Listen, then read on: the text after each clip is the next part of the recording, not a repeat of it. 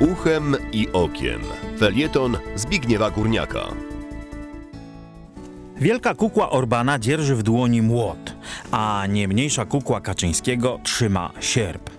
Oba narzędzia krzyżują się w powietrzu, tworząc w ten sposób komunistyczny symbol spopularyzowany w świecie po rewolucji październikowej, e, która jak wiemy wykarmiona została ludzkim mięsem oraz ideą Karola Marksa, którego wspominam nieprzypadkowo, ale więcej na ten temat za chwilę.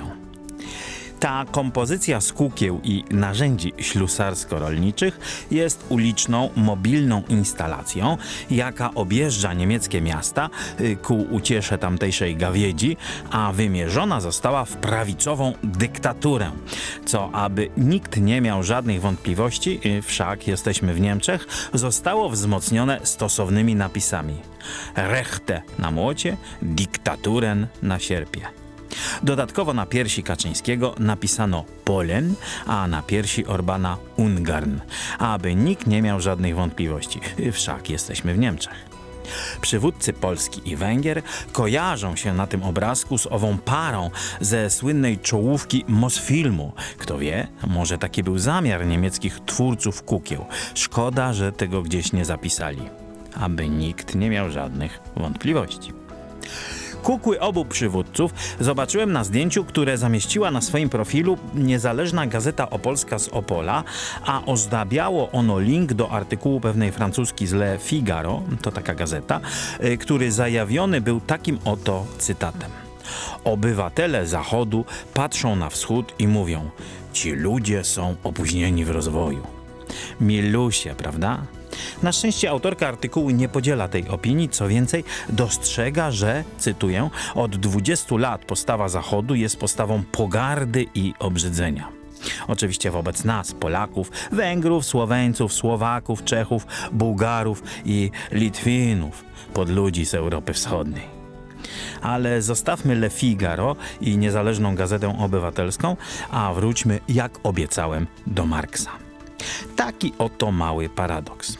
Oto Niemcy, y, którzy kilka tygodni temu w dwusetną rocznicę urodzin Marksa zrobili mu w Trewirze przy udziale najważniejszych VIP-ów z Brukseli narodową fetę, odsłaniając tam pomnik ufundowany przez chińskich komunistów, posługują się teraz symbolem sierpa i młota, aby ośmieszyć przywódców Polski i Węgier. Aż mnie rozczulił ten psikus znaczeniowy. Berlińscy propagandyści dyskredytują Kaczyńskiego i Orbana symbolem, który wcale nie kojarzy się z węgierską czy polską prawicą, natomiast mocno kojarzy się z rewolucjonistą, przed którego bożkiem nie dalej jak w maju Niemcy klęknęli równie ochoczo, co nabożnie. Jeśli nie jest to przejaw narodowej schizofrenii, to proszę mi powiedzieć, co nim jest. I tak dobrze, że nie włożyli Orbanowi i Kaczyńskiemu do rąk swojej historycznej swastyki. Na koniec kolejny akcent opolski. Otóż chodzi po naszym pięknym mieście pewien ideowy pogrobowiec Karola Marksa, który pisze ciepły doktorat o tym ojcu wszystkich dyktatur.